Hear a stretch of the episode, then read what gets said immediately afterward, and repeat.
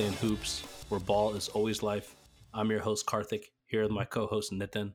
What's good, Nitin? What's up, Karthik? Uh, you know that meme that floats around on Twitter that's like, or X, that's like uh, the NBA has been zero days since being unnecessarily dramatic? Yep. I feel like we got one of those prime drama filled weeks this this week uh, in the league, just all over the place. A lot of action, a lot of sniping. You know, it's rivalry week. I guess it makes sense. The NBA always stays entertaining. Like it's funny because as we saw a bunch of coaches got fired in the NFL, we saw some interesting movement this week in the NBA. Um, so yeah, all around, man, a lot of changes happening. Yeah, we're gonna get into all of it. Uh, the most pertinent news of the night was that the NBA All Star starters were announced. We're gonna start here. I nothing that gets me more excited than an all-star team. I think I make my rosters between 15 and 20 times uh, during the season until we get to this actual moment. So the stars were announced this Thursday. The reserves will be announced next Thursday. So just as a recap, in the East we have in the backcourt Tyrese Halliburton uh, for the hometown Pacers, um, Damian Lillard from the Bucks, and then of course Giannis, Tatum, and Embiid who I feel like have started in the front court together for the last like five years. I'm pretty sure. Um, and then out west we have um, Luka Doncic, uh, fourth straight start, fifth straight appearance, and Shai Gilgeous-Alexander, who's obviously incredibly deserving, but you know we weren't sure if he was going to beat out uh, the Golden Child Steph Curry or not, and he did so successfully. Then in the front court, an NBA record 20th straight selection and start for LeBron James. Kevin Durant 14th selection, which I was thinking, I was like, you know, because he hasn't played since 2019 um, in the game itself, but he keeps making the teams because he's good in the first half, then gets hurt. Um, and then, of course, uh, the Joker finishing out the starting five for the West. Now, remember, they're not going to the um, team selections this year. They're going to finally play it East versus West. In the last, I don't know, several years, the, the, the rosters were still 12 East, 12 West, but the, the they, they did the whole draft mercifully they've ended that. I mean, I think it was cool for the first couple times. Um, they did everything from doing it on TNT, doing it mass to like doing it literally live on stage last year, and it just dragged the whole thing out and made it miserable. So, before we get too far down the road, what were your thoughts on the starters from both East and West? Let's start with the East. Uh, there's probably one notable name that's getting trending on X right now, but where are you at with the five that were named? Wait, what's the name trending on X? Damian Lillard. Oh yeah, yeah. I mean, I think it's it, it, was expected, right? I think if you look at what we picked in the mid, was it a couple weeks ago? Yeah, uh, a month ago. Uh, the only different player I had was Maxey. Same. And you know he's fallen a little bit back to earth. I think he's still really good, and so I understand the Dame selection here. Wait, uh, hold on a second. I gotta push on that. Yeah, sure. Maxey's not where he was when we made the picks, but dude, I have Dame as a wild card selection. Like he barely made my team. I think wild card might actually he was he was wild card for me as well. There's there, there's two guys that really have stone cold arguments ahead of Dame, and that's Jalen Brunson, who it seemed like was like the proverbial like darling of everyone's eye. Like that's who everyone wanted to see in this All Star game starting lineup, and then Donovan Mitchell. To me, those guys, it's indefensible that Dame got in over them. obviously, it's not that indefensible. It doesn't matter, but point being, those guys had a much much better case. And in the West, I feel like for by and large they got it right. Like you could argue here and there, like a Kawhi or an AD or whoever, but that's going to be the five. In the East, it was four locks, and I thought you know Dame was more fan voting than anything else. But man, you know my stance on these things. Like the All Star starters is a joke. It's it's all fan votes. So I, to me, it's not. Surprising. It's not. It's fifty percent fan vote. 50% drives a lot of it, right? So to me, it's drives not surprising that Dame, a guy like Dame, a guy like LeBron, who I don't think deserve to be starters this year, they're going to get through anyway. So what's the point in debating it? Like, to I agree though. Like he was on my wild card selection. I still have him as a wild card. Yes, and yeah, that's what ultimately matters. I mean, if the yeah. guy wasn't going to make the team, and he got like pushed into the starting lineup, then you get a little bit angrier like last year and and like this doesn't really happen that much anymore because they changed the uh, the split right? It was 50% fan 25% media 25% players. You know last year Zion had an incredible start to the season and he absolutely deserved it from a numerical standpoint but he ended up only playing in 28 games. Like he got hurt essentially like at the start of the year and then got hurt I mean by the time he had been they made the selections, he had maybe missed like 12 or you know 15 games, but he was so good and the fans loved him. So it already seemed like kind of borderline, and then he just never played again the rest of the year. So at least it wasn't one of those situations where the guy wouldn't have made the team because I think any way you slice it, Dame's on the roster. Yeah, uh, so I actually don't mind um, Dame making it, and then out west, I think that was that went chalk essentially, right? Yeah, yeah, that was exactly. Picks, I put I put SGA at forward, so that's why. Oh yeah, because you want because well, Steph was balling back then. He's yeah, taking. So I, I wanted to back. give Steph a spot, but now it makes sense. Luka, SGA, and then you got LeBron, Fox, and Durant or Jokic, and I think Durant. That's the one that's kind of turned a little bit. I think because Phoenix has actually been pretty good. They've been I'm great. more comfortable with him being in that start. Yeah, I mean they've won seven straight. He obviously had a killer week, game winner in Chicago. You know, uh, big game versus uh, I think Indiana. They had they had the comeback win versus the Kings last week that we talked about. They haven't played anyone great and also been dominant versus them in this stretch, right? I, think Dallas is the one team that had a winning record that they kind of handled. Uh, but even that game, they were down 16 in the first half. So it's a very weird team. I want to get to Phoenix a little later just because I I'm still making I'm still not sure what to make of them in terms of title contention. Uh, feels like they're a piece away, but certainly playing a little bit Beals more. Beals like, had some moments. Beals looked really. Hey, if you, I was thinking this. I was talking to my Wizards buddies. I was like, if you have an owner who's willing to make your fifty million dollar a year guy the third banana, well, hell, Beal looks incredible in that role. But yeah. it's the combination of paying him that much money and then expecting third star production. Where which team is going to sign up for that beyond like a handful of them? So, um Okay, so let's go to the East Reserve. So we're gonna assume these five are locked. They're already on the team. Give me your East backcourt. So just two guys. On the reserves? Yep. Backcourt. I'm gonna go Donovan Mitchell. Yep, same. And I'm gonna go Jalen Brunson. Yes. Okay. Those were my two. I think Mitchell uh, Mitchell I his case has gotten stronger because Cleveland's been so good despite Garland going down, despite right. Mobley going down, which that brings yeah. up a whole nother discussion. But yes, it does. Uh, so I think to him, that, to me, that makes sense. Jalen Brunson's just been solid all year. The Knicks have been balling now with OG in the lineup and all those crazy stats where he's plus 30, plus 40 on all these games. Um, but I still think Jalen Brunson's the driving engine of that team. So to me, well, those are pretty, pretty locked in that's the incredible thing about Brunson. I mean, we just got to shout him out. First time All Star. I would be absolutely stunned if he didn't make the team, especially since the coaches vote and he's like got to be like the favorite player of any coach. So he's going to make the roster. It's his first ever All Star game. Dallas lets him walk. They didn't give him a four year, $55 million deal. Think about that in today's NBA. Like Deni Avdija just made that, right? Grant yeah. Williams signed on the Mavericks for four for 53, which is the contract they wouldn't give Brunson two years ago. It's absolutely ridiculous. Um, you know, and then the offseason they wouldn't go to the max, which again, I wouldn't have either for what Brunson was. I didn't know. I don't think anybody thought him being that him to have become this good. And it's just such an incredible story. Like he's put the Knicks on his back. They're they're 11 and 2 uh, uh, since the OG Anunoby trade. They still have more ammo to make another big splash and he's like the driving force of it all and has not even flinched once playing in Madison Square Garden. It's incredible. Mm-hmm. Um, yeah. Okay. So who's you, in your you front same court? Two, you said right? Yeah, yeah, yeah, yeah. I had the same too. Um, who's in your front court? This is where it got a little hairy for me, but I think I think I feel good about it. I have Bam. Yes, I have Bam. I have Jimmy Butler. Now that one I and I kind of want the fastest backtrack I've ever. Has Porzingis played enough? He so he's only played 29 games. So I didn't go Porzingis because I just felt games played, and he's I had 32. 32. Okay, sorry. Jimmy Butler's played 29. Jimmy Butler's played 29, which definitely did not feel like enough for me. Yeah. So okay, I, I'm gonna put Porzingis in there. Okay. Um, and before I had Paolo, uh, and the Magic have slipped. I think when we talked about, they were still kind of riding this high. For sure. Um, Franz was out and Paolo has had a so so for me it, disastrous it becomes, stretch. It's right now I'm struggling between Paolo, Jalen, and Porzingis, and Jimmy Butler. Those are kind of the names I had. I must okay. be forgetting someone. But the um I think important thing so you could pick so who you're gonna you're gonna definitely take Bam.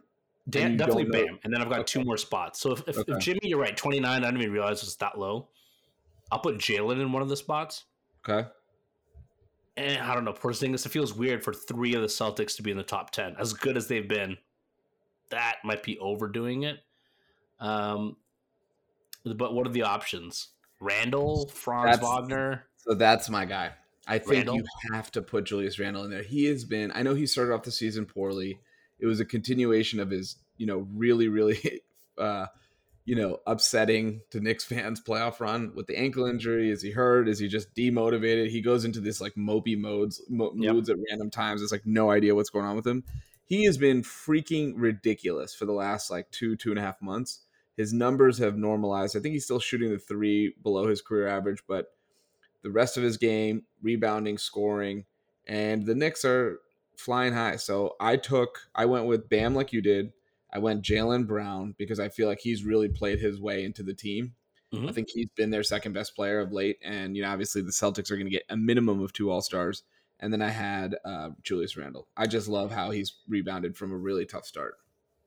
No, you're right. And Randle has been, if you look at the last two months, it's 27, 8, and 5 and they're winning. That, so it's not and, like and they're good. Yeah, I mean OG Anunoby has unlocked so much for them. I think he takes a lot of pressure off those guys in a multitude of areas. So everyone's thriving in that that offense. And even today, they they just put the smackdown on who the Nuggets. The Nuggets, yeah. right? Or they're putting the smackdown. I don't know. That. Heard of a guy named Jokic? He, yeah, he's yeah. getting absolute pile drive. I actually went to Knicks Nuggets in Madison Square Garden last year. Knicks won, so now we're two and zero oh in two seasons at home there. Um, oh damn! Uh, so kind of funny, but yeah, like I mean, Celtics are beating the shit out of the the Heat also uh, right now. But um, yeah, it's super interesting, man. Like Randle, like the, the, there's like this true love hate relationship with him. I feel like in the city where he has the All NBA selections, he has the All Star selections. It's never felt real, right? It's almost felt like yeah. Zach LaVine's All Star selections. Hmm. But I'm like Randle has turned himself in. If you think about the early days with the Lakers, like he broke his ankle the first game of his rookie year, was out for the year, struggled with playing with Kobe, that whole deal, gets traded to New Orleans. Um, actually does okay, but it just felt like he's all he did is bully ball, etc. The way he's evolved his game, not just as an outside shooter, but also as a playmaker. And honestly, Thibs has gotten him to buy in on defense a little bit more. I, I have a huge soft spot for Julius Randle, I gotta be honest, but like I just I'm really, really impressed with his career arc. So I am impressed, but I feel like we've had this conversation a couple different times, and then the next season it craters again. So he has these on again, off again seasons. Yeah, yeah, I mean, you led with that, right? It's like he just leaves a bad taste in your mouth. So I think we don't. Sometimes we don't give him the credit he deserves. Yeah, but he has been incredible. I actually, I forgot he's been that good, so I had kind of had him in my honorable mentions at the top, yeah. but he deserves a spot. Um, I think the big so, issue with him is three point shooting, right? Just 31% on five and a half attempts a game. That's yep. bleak. You want that to either be 35% like it was last year or like two attempts a game at most. Yeah. Yeah. Um, um, who are your last two spots then? So wild card Dame was one of them. Mm-hmm. Yeah, Dame the last one, I was basically where you were on Paolo, which is like he stops getting the credit for Magic being good. They're like two games better than, than the Bulls. I'm like, okay, we're not like trying to trumpet DeRozan, right? Yeah. Yeah. And he's a second year player. It's not like he's been waiting forever and ever for this opportunity. So I went with Trae. I gritted my teeth. I'm not thrilled about it. You know, everyone's like, how can you leave Trae Young off with these kind of stats? And his stats are pretty eye popping, right? He's averaging 27 and 11. His three point shooting has gone back up to, you know, pretty much around where it is career average, like 36%. But what I'll say is last year alone, he averaged 26 and 10 and did not make the All Star team because the Hawks weren't good.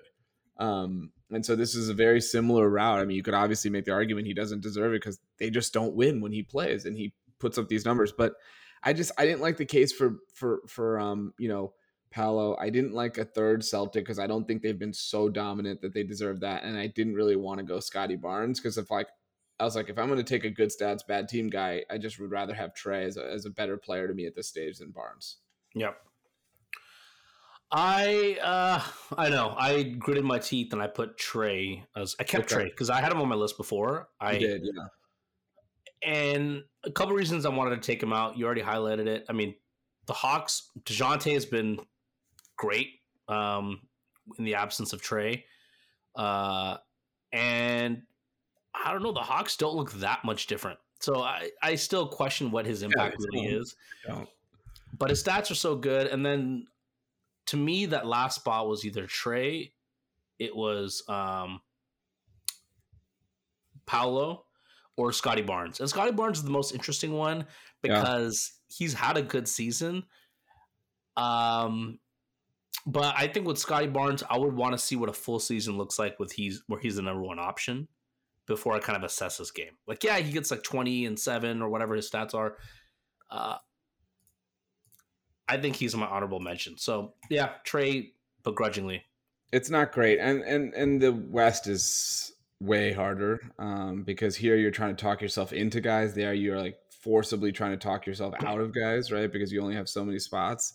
Yep. Um, and uh, you know, there's Scottie seems to be the pick of all the blog boys that I've seen. Um, for for his advanced numbers seem to be very favorable, and I'm like, that's fine, but he averages 20 and eight, and like his efficiency is decent. He's obviously a good versatile defender, but you know they suck too, and they've sucked like kind kind of the whole time he's been there. So what yeah, I, I think we conflate. and Obi, they've sucked the whole like regardless of what they're doing. Well, just because he's very promising and he's taken a leap forward this year doesn't mean that gets him an All Star nod. Like you said, well, you. I mean, outside of the last like five games, he's been the number two player on a team that's not going anywhere. So, how much you know credence well, you really give to him. That's the other thing. Like part of the analysis when I read it is like he's taken such a leap forward in his offensive repertoire, and I'm like, okay, congrats to him. Like I'm glad he's put in the work. What does that have to do with like the relative measure versus all the other guys yeah. in the conference, right? Like, and, and and kind of what he's benefiting is he did not have a good year last year, right? Disappointing sophomore campaign. Yeah. So this is kind of where we expect him to be, but since last year was so bad, it's like even more of a surprise that he's jumped to this level. Yeah. Um, so it's a little skewed in, in my mind, but yeah. Otherwise, I think we're pretty much aligned. I think I agree. Randle's the one who kind of got into the conversation, and same with Jaylen Brown for me. Those weren't on my list. So, did you end up picking Randle? Yeah, I think I'm going to put Randle. Yeah, yeah. So okay, so your forwards, your team is the same as mine. So is what you're saying? Yeah, and we didn't talk about Maxey, right? But I had Maxey as a starter. Oh yeah, yeah, in the first cut, I did yeah. too. Mm-hmm. So then Maxey, yeah, Maxey's on the bench. So Maxey's still going to make the team. I mean, he deserves it, obviously, and he's been playing really well. He has, he's not like still on that scorched earth pace that he was on, but uh, yeah. but certainly deserving. And and you know, we're gonna get to Joel and the craziness that has been his season. I mean, his numbers are absolutely ludicrous. Um, okay, in the West, uh, I'll kick it off. My backcourt let me see what I had. I had Anthony Edwards. So we're, we're assuming those five starters are in. All five of those guys were on my lineup in my roster. However, I had Kawhi starting over LeBron. Would would be how I have done it. But let's just assume those five guys yeah. are in. Anthony Edwards from the Timberwolves, and then of course uh, Devin Booker, who's made an incredible run here and has been, you know, on another planet. I think over the last two three weeks, especially since they've had the big three back. So he was my back. He was my second backcourt selection. So sorry, it was Booker and who? Ant. Ant. Yeah, yeah. So that's who I have. I um so mine got a little funky because I had SGA as my starter originally, right? Um but my backcourt would be Ant and Booker. Fox begrudgingly had to take him out. He has not been good the last several weeks. No. Something's going on with him. Uh, he would not speak to the media.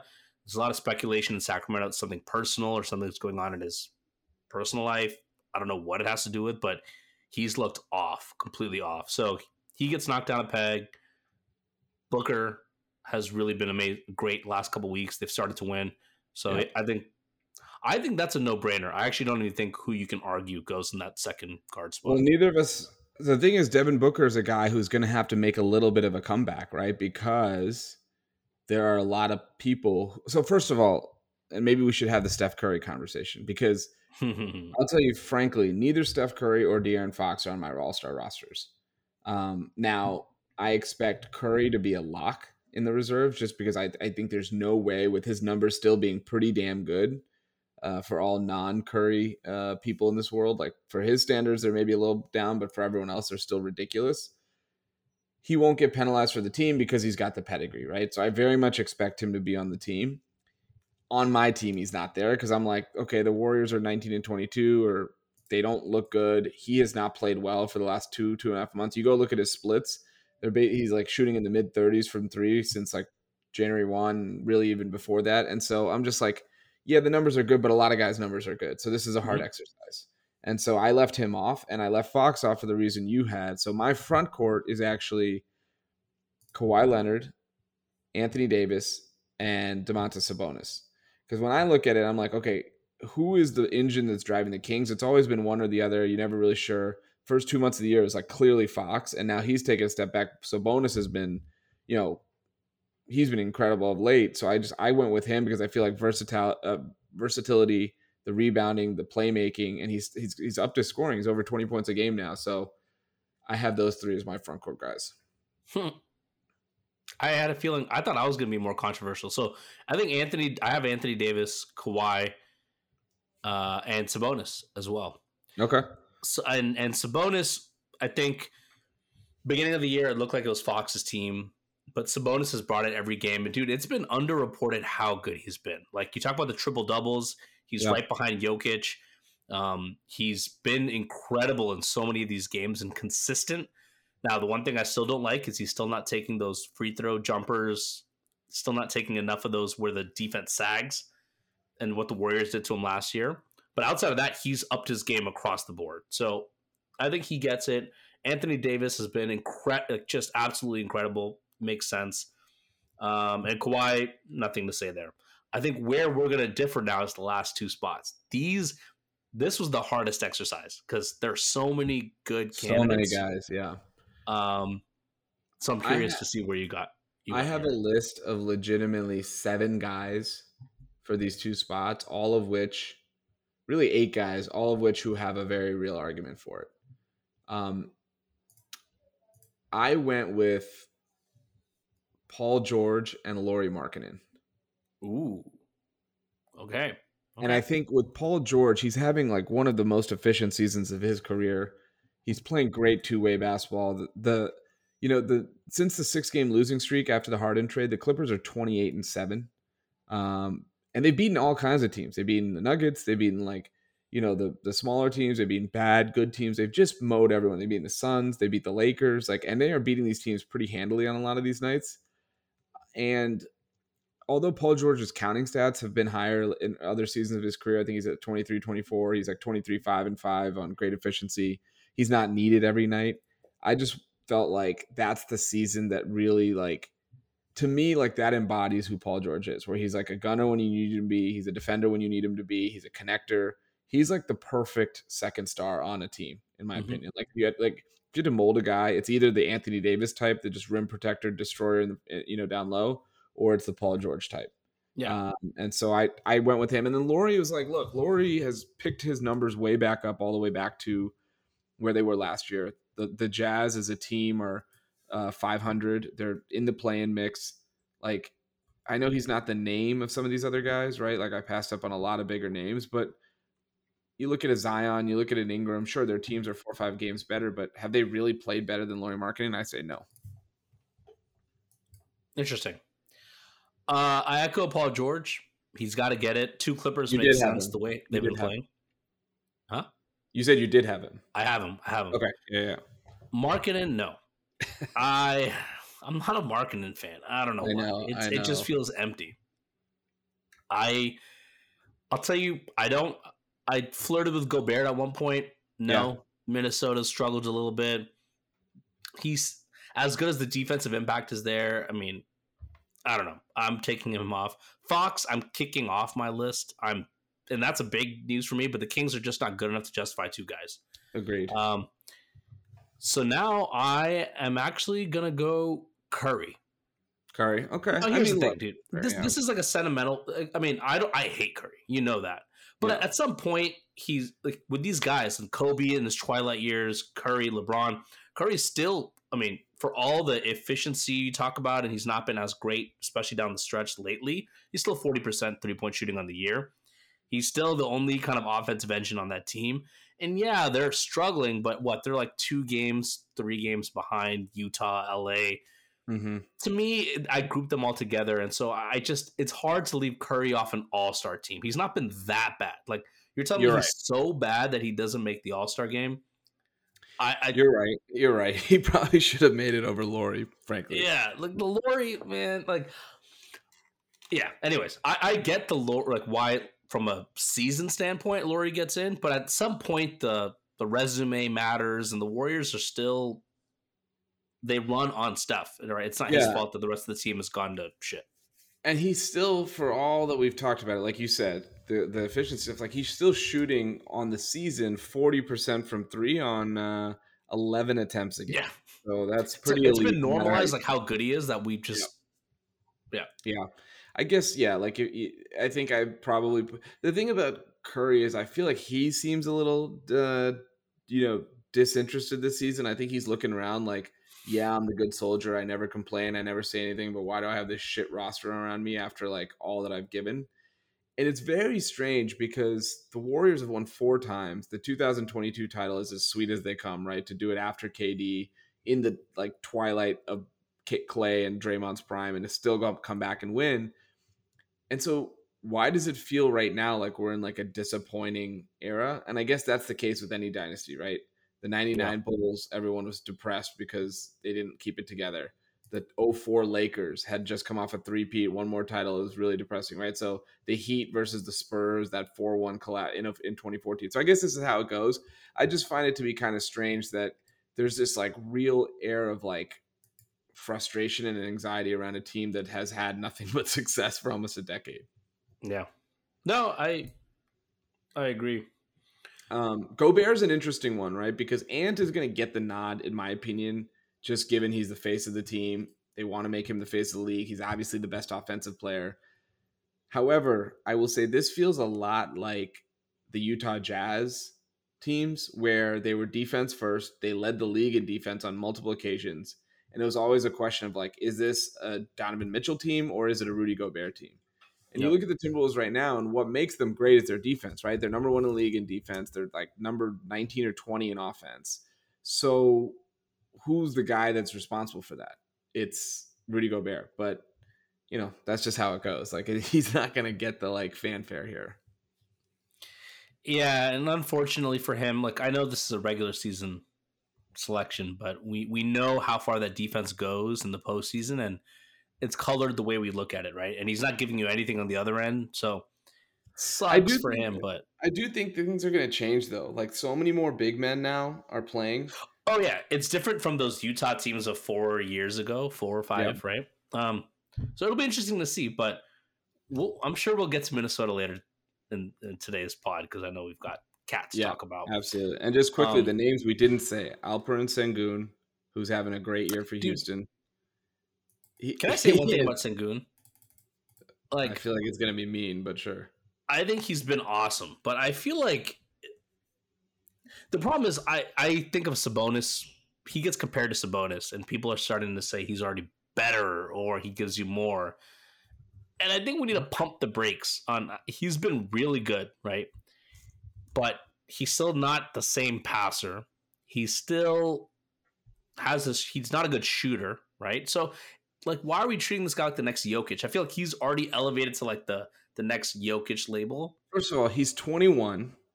Yeah. He's 22 9 and 5. Uh 23 PER like one of the highest win shares in the league. Win shares 0.17. That's like Durant level. He's doing it on a team that was like one of the worst in the league and has now brought itself back to respectability. He's a 16th pick, completely unnamed guy. The OKC Thunder actually had that pick and traded out. Like the story has made for a really good um, foundation, and then he's been playing great. So that's why he's going to get his his love. Most see, I, I think most of your takes are just driven off of like some type of like uh, essentially like you're like Bill Simmons, where Bill Simmons hates Aaron Rodgers because it was like at one point people were like he's a better passer than Tom Brady.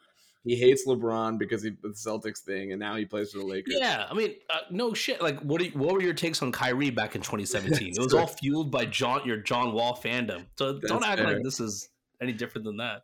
But there's guys like Tyrese Halliburton who are just minding their own business, sitting in Indiana trying to make it happen, and you're just you'll take no you'll spare no expense to crush him. I've never said anything bad about Tyrese Halliburton. When no, have I last said anything bad?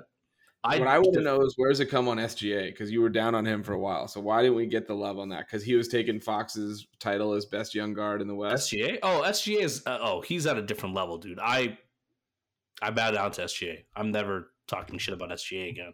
You know, I was thinking as a good bet for him on FanDuel, just every single game, just bet the over on like 26, 27 and a half and the under on like 34 and a half.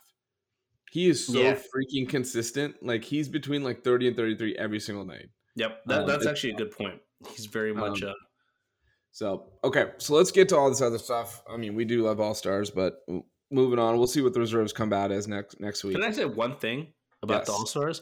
Yeah. The one guy I would have wanted to put here in this lineup is Brandon Ingram.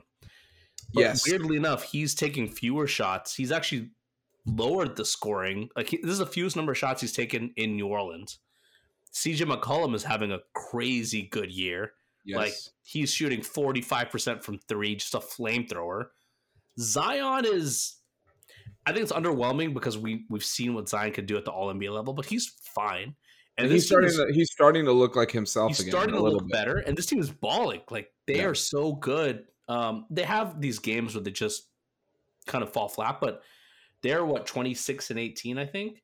So it, yeah. I just want to call out it, this feels like a team that should have one guy, but I, I couldn't justify Ingram based on the stats and the production. So, well, I looked at it for a while too, and I was like, man, this really feels like a sum of the parts thing, which is, you know, you look at it like Phoenix, who is recently in the play and has two All Stars, Lakers, who are in the play and have two All Stars you know, Clippers, who are four seed, have two All Stars. Then the one, two, and three all have one. We didn't talk about Jamal Murray, right? Who's having a yep. good year. Not great, but a good year for a team that's awesome. Didn't talk about like a Jalen Williams or Chet Holmgren or any of those guys. Grazed over uh, Gobert. And then KAT, we haven't mentioned, who's also shooting the, light, the cover off the ball. So it's just kind of this weird thing where there's so many good players, but um, for for whatever reason, like not every good team is going to be rewarded the way you'd think. Um, mm-hmm. The East feels top heavy and star heavy is also at the top, where you're trying to like you're not going to sit there and like pound the table for like, oh, it has to be, you know, uh, Franz Wagner. It has to be like Coby White. You know, so like if those yep. guys are big names, you'd start to see these cases for them that don't make any sense. Yep, totally agree. Okay, so Milwaukee, two All Star starters they're 31 and 13. Um, what a strange year for the Bucks. So fast uh, rewind, they get dumped in round one, right? Um, mm-hmm. Last season to the Heat when Jimmy Butler could not be contained, looked like prime Michael Jordan. Fire Budenholzer, who they've pretty much been ready to fire, except he kind of won a title right in the middle of all that. Um, hire Adrian Griffin on the recommendation of Giannis. That's important, right? Because they wanted to go after Nick Nurse for some reason, Giannis didn't like Nurse. He said, no, let's get Griffin. And I think a key thing to remember is this was done before the Damian Lillard trade. The Lillard trade didn't even happen until training camp or right before. So that was a splash move. Out goes Jrue Holiday, Grayson Allen, the rest of those guys. In comes Lillard, Malik Beasley, etc. Um, and Terry Stotts comes and goes. Bobby Portis, Brook Lopez all get into it. Giannis has had some weird quotes. And again, they're 31 and 13, and they're second in the East.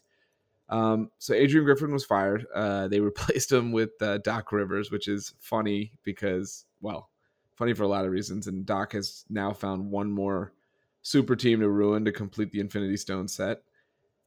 Um, you know, and I'd say before turning it over to you, I'd say like he got hosed, and it was the right decision. Is yeah. kind of how I feel about yeah. it. So it, where are you at with this? Okay, first of all, I'm gonna say this: right decision it's better to pull the plug early than waiting. And the last time we saw something like this was the Cavs with Blatt. Yep. And it was the right decision. They were good. They were even better, I think. Their record was like 30 and 11 or um, slightly better than what the Bucks are now. So it was the right decision. Good they made the move. I think people forget Adrian Griffin also's got he's got some skeletons in his closet too. He's got um, and I, to me, part of it, part of me at first was wondering if this was because there were some allegations or things happened. I don't think it was that. It was just a pure basketball move. Yeah. But here's my takeaway from the whole thing: Giannis is a coach killer. Isn't this the Bill Not, Simmons take? He didn't say that. He did. He was like, "I'm just making a theory. I don't want you to be aggregating me." But Giannis is a coach oh, killer. Maybe he's a coach killer, but I don't think anyone's got their franchise in a chokehold. I don't think. Here, I'm gonna go. I'm gonna. Here's a hot take, right? Yeah. Not even any LeBron team, no star in the last 20 years has had a greater chokehold on their team than Giannis, right? Now I'll tell you why. First of all, he got uh I mean, he didn't get Kid fired. He liked Kid. Kid got fired. Uh, he got Bud fired, right? Ultimately, it was Giannis' decision. He got Adrian Griffin hired because he didn't want Nurse, like you said. That was a Giannis veto. And he now got Griffin fired. And of course, it had to get approved by Giannis. This was not happening without him. So, one, he's had an influence on all these coaches. Two, he has held them over a barrel. Like, you know, the extension, a couple different times. The reason they got rid of Jrue and got Dame was Giannis. You know, the reason they've done a lot of these moves is because of the reason they got Jrue in the first place was also to please Giannis and make sure he can stay. Now, the last part of it is Thanasis. The only reason that guy's on a roster is because of Giannis. And dude, that this one to me, I know people don't talk about it, but a roster spot is valuable. And it is for him to just be there cheerleading, like it is. So this is not anything bad against Giannis, but I think it's just showing that the Bucks are in this weird position where they're totally just, you know, at his feet for anything that happens. And I think in this situation, Adrian Griffin was a bad coach, but Doc Rivers comes in. What happens if Doc doesn't do well? Like this is they're in this weird mode of operating where I think Giannis dictates everything, and and if I'm the Bucks, you have to listen to him. So, anyways, I just think he's Giannis is ruthless behind the scenes. He is. He is not this cuddly teddy bear that everyone wants him to be. That is yep. for damn sure. One of the things I think is funny is like, and you brought up the Thanasis. I was going to say a lot of guys have influence on the on the team, you know, and the rosters and everything else like that. Like LeBron had the entire 2018 Cavs roster traded at midseason. The worst part about Giannis's influences is actually it's his brother's influence, which is like the last person you want to be making the shots. Like Thanasis, like forget him being like one of the most biggest clown shows in the NBA and just being an awful player. Like he probably doesn't know anything about what to do, but he's telling guys, like, "Oh, we got to go get this guy. We got to do this. We got to do that." It's like, yes, that's one hundred percent. So I was thinking we were joking. It's like Dame didn't have to convince Giannis to fire Adrian Griffin. He had to convince Thanasis, and then yeah, wheels are in motion. So yeah, I mean, look. At the end of the day, like Budenholzer probably ran his course. Like I don't think it's crazy that they fired him with or without Giannis's uh, input but I do think that this was a, and of course, Giannis came out and was like, I love Griff and I didn't really, I invited him to my wedding, blah, blah, blah. It's like, dude, just, you know, fine. Okay, that's a PR stunt. That's okay. I guess you feel like you have to say that. But it was clearly a move that I don't know if it was a Dame driven move or a Giannis driven move, but that does not happen without him signing off. Mm-hmm. Um, no ifs, and buts. No franchise would do that, especially like you said, one that is beholden to every single request this guy makes. Um, because Curry has that influence, he doesn't wield it though. Yeah, uh, at least what we see, at least what we see. Um, Dirk had that influence, he didn't wield it. Uh, you well, know, the way Curry wields it is he just tries to keep status quo. I think, right? He, yeah, maybe it's like, look, can we trade Klay? Can we trade Draymond? It's like absolutely no. Maybe yeah, that's yeah, the way goes. Mm-hmm. Um, but look, they they also, you know, again, everyone's to be like, who the hell would say no to Kevin Durant? But he did say yes to like kind of taking the back seat and taking a lot of shit for it, right? Like he didn't win those finals MVPs. And it was like, oh, this is an all time great. He's had three titles and zero finals, you know, like so yep. some of that stuff factors into legacy. Anyway, um, yeah, look, I think I think for whatever reason it didn't work. And I don't know, I've heard some of the off course stuff. I actually don't know the details of it, but um I assume this is a basketball related decision because as good as the team was, like they were seven and six in the last 13. They very uneven. They would like be down like 30 to Portland on random nights and have to claw their way back. They got blown out by Utah, blown out by Cleveland. You know, then they'd go beat the Celtics by 40. It was just like a very Jekyll and Hyde year. And it's like, okay, we're trying to be a title team. Like this isn't like win 55 games and make noise in the playoffs. Like every single year with Giannis, especially when he's like like I don't know if you've looked at his numbers this year in terms of just like all the eye popping stats around the league. He's putting on a clinic, right? Yeah. Like just night after night assaulting the rim. Um his, you know, lowest I think field goal attempts, but like highest lowest usage in a long time and doing everything right. So it's kind of like we have to go now. Yep. And look, do they ignore all the personnel changes they made to make them the 19th ranked defense? Sure. But if these guys weren't connecting with him and they didn't like what he was running on D, then you're going to spend all year trying to in, quell the infighting while your title chances slip away because Boston yeah. and Philly and all these guys are well-oiled machines. Absolutely, and and you know to talk about Doc, um, has it been is it official, Doc? I think so. Pretty Did much. you know what was going on with that like CNN report? They like didn't mean the report. CNN like, Sports. I, I, don't know. I didn't follow what that was, but they reported it like a day before everyone. I yeah. don't think they had the story. I think they like thought they were something happened that didn't happen. But I think yeah. it's official now. Yeah. So here's what I'll say about Doc. I I know we clown on Doc, and I I I don't know if he's the best choice. And we've seen him the number of leads he's dropped in the playoffs, and that's not what Milwaukee needs. But at the same time what other coach can you bring in that is going to have the buy-in in the locker room, which you need with with guys like Dame and Giannis, who's got success with personalities and dealing with a team of stars, and that can come in mid-season and just right the ship. Right. right. Granted, Milwaukee's been doing fine. You can't bring in an innovative offensive coach, someone who can game plan and scheme and get you out of those situations in the playoffs. So to me, if you're going to make this move mid-season, I'm actually okay with it being Doc. I think there's a lot of no one's happy about it, but who else are they going to go get realistically, right? So yeah, it's a good, it. It's a good point because you can't waste the year. You don't want Joe Prunty leading the troops yeah, exactly. into TD Waterhouse Garden or whatever it's called uh, in in May, and uh, there's really no other big name coaches that are chilling. And Doc is going to have its issues. Um, you know, the Sixers uh, did you hear the Simmons theory about why he's coming back now? It's actually kind of interesting. Like, oh, to to show because the Sixers are getting all this love and and then Harden's playing really well, and they're well, yeah. I, I think Doc's got an ego for sure, and I think that's kind of funny because he's like, oh, this ready-made situation. Also, uh, PFT commenter uh, on Pardon My Take brought up the hilarious comparison to Dick Cheney, where he was like when Dick, when when President Bush was looking for or when he's a nominee and he was looking for his vice president, he enlisted Dick Cheney in helping him find one. Yeah. And Dick Cheney like searched for a while. He's like, you know, I think the answer is me, and that's exactly that. yeah, exactly. He's been a consultant. Yeah, he's been consulting the Bucks or whatever. Uh, which I'm sure did not go over well with Adrian Griffin. But yeah, this is a little dirty, but you know, whatever. All's all's fair in love and war, I guess.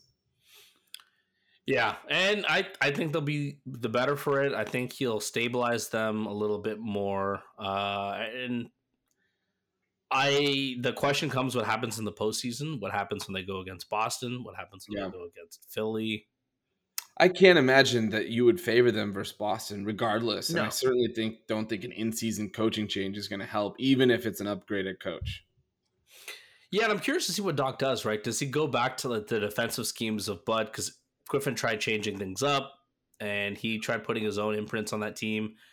What does Doc do? Doc Doc is kind of a vibes guy anyway to begin with. Yeah, he, well, he did. He did say publicly on a broadcast or a podcast or something that like they need to run way more Dame and Giannis pick and rolls, and that was the big talk this week, which is like they only run like eight or ten pick and rolls. Yeah, uh, and that feels like such an obvious thing to to spam in a lot of these, especially in the regular season. Like yeah, so maybe he just starts doing that, like goes back to the traditional drop coverage, which is what Brook Lopez likes to play. Like there's some things he could probably do, but I don't know. Like at the end of the day, like your offense is not going to be holistically different when you have Giannis and Dame. Like you're kind of going to do the same thing. Yeah, right? like, and it doesn't need to be like we said. They're so good already, but um, yeah, they're they're. I think they're. Um, let me look at this. They're you know second in the league in offense. So they're not yep. hurting to score the best. Yeah, They're 19th in def- defense. That's the they're issue fine. for them. Yeah. Um, okay. So the other thing out east, Joel Embiid, 70 points. Um, I don't know if you watched that game or saw clips, but I saw clips. it was weird because usually when a guy gets down the stretch that close to like a historic mark, the team sell out trying to stop him. And it didn't really look like the Spurs were doing that until the very end. And I wondered if it was because, you know, well, Pop is completely checked out and barely coaches the team now, yep. or or for some other reason. But the Spurs also usually when you have 70 points, it's a you know, a kind of a blowout and it was close. So so uh, you know, he kept playing.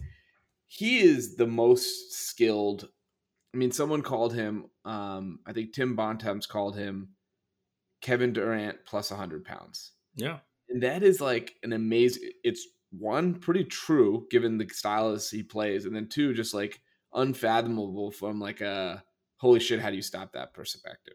So, what do you think about uh, that? His season, he's 36, 12, and six. He's slated right now to be the first player since Wilt Chamberlain in 1962 to have more points than minutes in a season. Um, he tied the record for most 30 10 games in a row. The one game he broke the streak when he only had seven rebounds, he had 10 assists. So yep. just unreal uh, season thus far uh, for, for Joel after, you know, they lose Harden and have all those kind of issues starting the year. He's incredible, man. I, I think talent wise, you can't argue. And I think Embiid, the uh, the shitty thing for Embiid, and it's so funny that him and Harden played on the, the same team because they're the same guy. They're literally yeah. we saw this exact arc with Harden, where, um, you know, Harden was having those games that the one year he averaged thirty five or thirty four, whatever it was, these insane scoring outputs, and it gets discounted in a bit because of the free throws and. All right, but he's going to the line a lot. He's flopping. He's flailing and that is true with Embiid, but I, I think it discounts just how skilled he is and yeah, like how you're right, like Kevin Durant like scoring nights. And sure, his shooting numbers aren't like from three aren't, you know, insane. But the last two months, actually, he's been shooting 40%. Like yeah. on the season, he's only like 36%, I think, looking at it. Which at his size and like how dominant he is interior, that's all you have to do. Like it's good. That's like average. That's like league average. But he's yeah. upped his game and um, but it's it's yeah, it's one of those things where it's no one's gonna care until you do it in the postseason. So I, I get I get the criticism there, I get the hangups, but 70 is not easy, man. I don't care if this league, you know, these days anyone can get 50, 60, 70. Getting to that number is still insanely yeah. hard.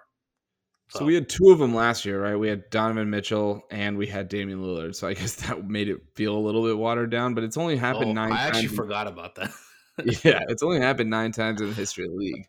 Yeah. Uh, so that that has to be said. Two things. One, the playoff track record. Obviously, everyone knows about. It's not just about not advancing uh, past the second round. It's like his numbers are down a lot. Yep. Um, and he's been injured. He's had these weird freak injuries that like have sort of not been a factor of him being injury prone. It's just been like bad luck. So hopefully he stays healthy. He's had some like, you know, digestive problems at times, all sorts of stuff. But the other thing is like if you look even this season at his numbers versus bad teams versus good, it is a stark difference. Um, and that is the Joel Embiid conundrum because it's like sometimes you watch and it's like there's absolutely nothing anybody in the league can do about this. Right. And you see that when he completely tooled on the Nuggets and Jokic uh, a couple weeks ago, and they're actually going to play again on Saturday. There are other nights where, for whatever reason, it's like he's just not cooking in the way you would think he would, and that's the part that's like, even when Durant, for example, is missing shots, you never feel like he's not going to get hot. Um, yeah. He'll have bad shooting games, but he always gets his looks. With with Embiid, like there's this struggle that I feel like other top stars don't quite have. Right now, he's I mean he's not struggling barely ever, but he's it still rears its ugly head sometimes against the good teams in the league, and you know you have to figure out why that is sooner rather than later. He's got the right coach to do so with Nurse, but um, you know this is I hate to be like, oh, let's just wait till April because it, it discounts like what an amazing year he's having, but for his legacy purposes, let's say that's a big part of you know how we're going to view him. He makes it easy and he makes it look hard. I think that's that's what it comes down to, and and this is why, dude, the Harden parallels for me are it's it's just it's insane because Harden's the same player where he has these nights where he just can't, especially sometimes against good teams. He looks completely ineffective, and yeah. and then you're wondering like, how is this real? Is all this scoring real? I think the one thing I will give Embiid credit for is, I think he took a leap into super superstardom in the 2020-2021 season, right? Yep. He had, that was the year his scoring jumped. Um, his efficiency was jumped. He was just this dominant player, and he's only gotten he's gotten better every year after that. The last four seasons, he's only improved since then. Yeah. So I and I think it's always hard once you hit that superstar level to keep getting better. Jokic, I think we've seen the last couple years do that. and Embiid is right there, just without the postseason success. So I know he needs one run, right? Because these same questions could have been asked about Jokic a year ago, yeah. and I didn't think they were fair to him either. Well, because his numbers actually do get better than playoffs, whatever. But point being, yeah, I mean I, that's fair, right? Because Jokic, I think him, he just had bad luck with injuries and the team, yeah. and, and I'll say this had about, healthy teams. Look at this about Giannis, right? Like we talk about this, like Giannis's playoff track record, minus the one year where he was phenomenal, obviously 50 ball in a closing. So I'm not saying that he doesn't deserve the love, but like if KD's foot is six inches beyond the line, that playoff run doesn't happen. And his playoff track record is really bad, right? Yeah. At that point, one conference finals trip would have been in 2019 when they were up 2 0 versus Toronto and then lose 4 2. So you can start to poke holes in a lot of these guys. And you know, this is where like the rings culture stuff comes becomes not just toxic, toxic, but like reductive. I mm-hmm. get that it matters and it should matter, but you really just need one to kind of go your way. Hopefully, this is the year because I'd love to see him in high leverage situations. Um, like I'd love to see him in like game seven of the conference finals. Like we know fatigue is a factor for him historically. Like he's never played that deep into uh, the playoffs. Um, we'll see. Because like the other funny thing is like he's clearly the MVP front runner for me. Yeah. I think it's probably between him and SGA right now. I'd put Embiid first. And he's gonna have like he's gonna flirt with that games played threshold, right? Like yeah. the 65 game mark. I think he's only missed like eight or nine games, maybe. So you never know with how they may want to rest him down the stretch. And here's the thing, right? He's had he's had an inc- like this season's been incredible. He also has an opportunity. This is very early, but you know if they're the three seed. Miami's trending; they're seven, but trending up to six. You could play Miami in the first round, Milwaukee in the second round, Boston in the third round. I I, I don't think it's murder zone. He won't get past it. But if he if he gets through that gauntlet, let's say somehow, right? Let's just entertain this. Yeah. He gets to that gauntlet. This is one of the greatest seasons of like all time. Truly like yeah. truly, like if his stats stay the same and he gets through that gauntlet, it's like a top five season of all time. Because you're also going to then play maybe the Nuggets with Jokic. Yeah, like, maybe, I think the, the, maybe the whoever comes out of the West is going to be pretty good, formidable. So that's looking way ahead. But I'm just saying, like, I think it, depending on the postseason success, we'll look back at the season as potentially being an all timer. Yep, yep, absolutely. We do have to quickly mention KAT, 62 points in a loss that also got a scolding from his coach, rightfully so. Frankly, after the game, they were they played awful. They lost a 14 or 15 point lead to the Hornets. Um, they rebounded since with two wins, so I think that's a good thing. Um, that they kind of got back into the win column. You sort of and KAT's been great the last two games, so I think it's a good thing in that you don't uh, have to worry about that embarrassment too long. But pretty f- telling and kind of just sort of very cat-ish to score that many points and then end up blowing a big lead and losing to a terrible team. So let me let me say this about KAT, right? I and and don't lie to me. I know you were not watching Timberwolves Hornets. I watched the. I watched. Uh, no, because you saw this. Well, he had 44 at the half, which was I almost thought was a glitch because we just watched Embiid have 70. So I was like, "There's no way this is happening again." So, so I maybe watched, turn it on. Yeah, I watched the second half. Yeah. So I didn't see the game. Fine, right? I heard the chatter on social media and all this about KAT, and and I saw the Finch quote, and I was like, I was like, dude, this is too harsh, man. I mean, come on, a guy's at 60. Of course, people want him to you know, to to keep going and you know get more points. Why are we all of a sudden being all holier than thou about this? They're high and mighty thing? about it. Yeah, high and mighty. Then I watched this clip on on Twitter, this like compilation clip of him just getting just rejected, like late in the game, just time and time again, just barreling to the rim, not getting foul calls. Maybe some of them should have been called, fine, but and I was like, oh, okay, this is what happened. and I well, thought it was so funny. I was like, okay, he really did cost them the game. Well, the crazy thing is there was 10 missed calls in the last 2 minute report. I I don't even know that I've ever seen that happen. And like 7 of them were against 7 of them were in favor of the Hornets, right? So you could argue yeah, they got screwed. But at that point, it's like, why are we even in a close game? Um, they got hosed down the stretch, but it was so obvious that, and the team said it too. They wanted him to get yeah. the the record right or the uh, beat Embiid, which is fun. Like it's supposed to be fun. It's a it long season. I, I, I did think he went a little too hard on him, and a lot of people have talked about like what other superstar or star level player would ever get that kind of treatment, and you really can't think of any. Like that's like something you would do for Cam Thomas if he was trending towards 70 and shot him out of a game, not Karl Towns, one would think. But yeah.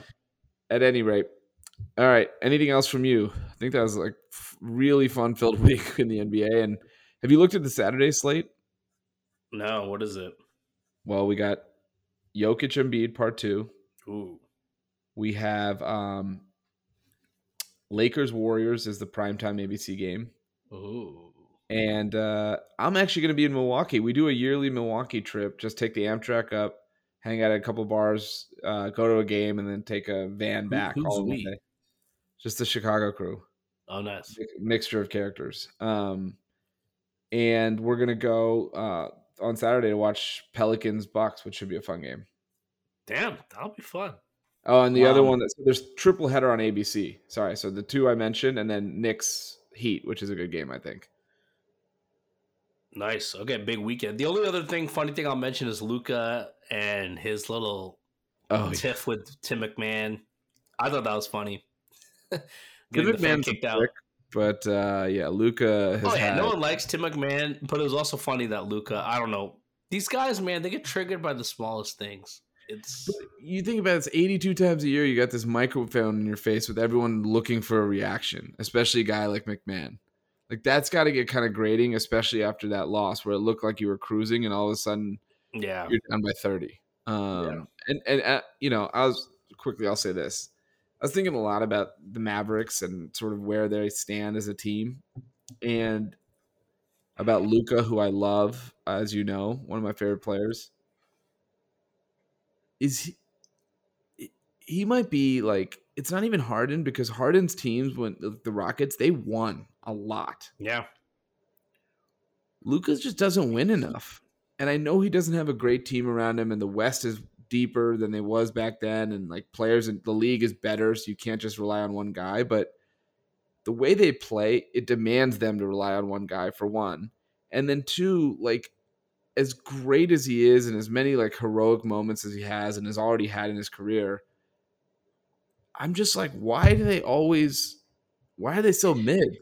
he yeah he's uh he benefits from all the when he has a great game he's compared to all kinds of players but he's not held to the same standards when his team's not doing well i mean me and you have agreed on this actually kush is the one who's pushed back remember we we've you know kush yeah. if you're listening to this we've had conversations around yeah we did Luka get more more uh flack that, yeah. for what they're doing and and i think it's a fair question because you're right harden has with the same heliocentric style has been a top seed in a difficult West.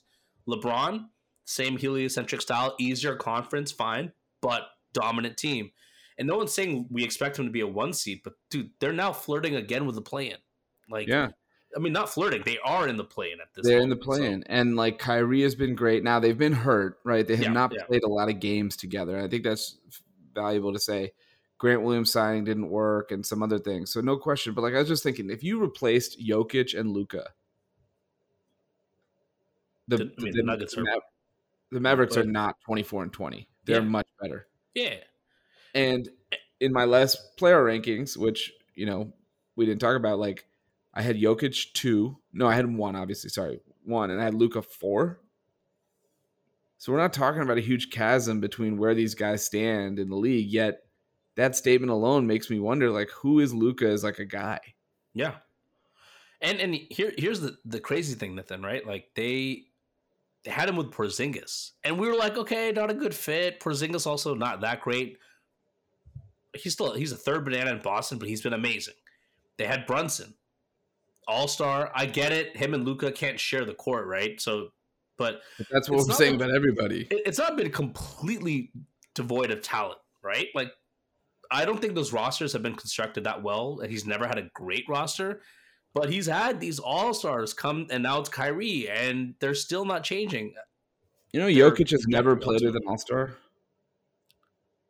Yeah, because Jamal Murray has never been one, right? Yeah, I mean, and I guess that's... to be fair, Luka's never played with an All Star either, because no, yeah.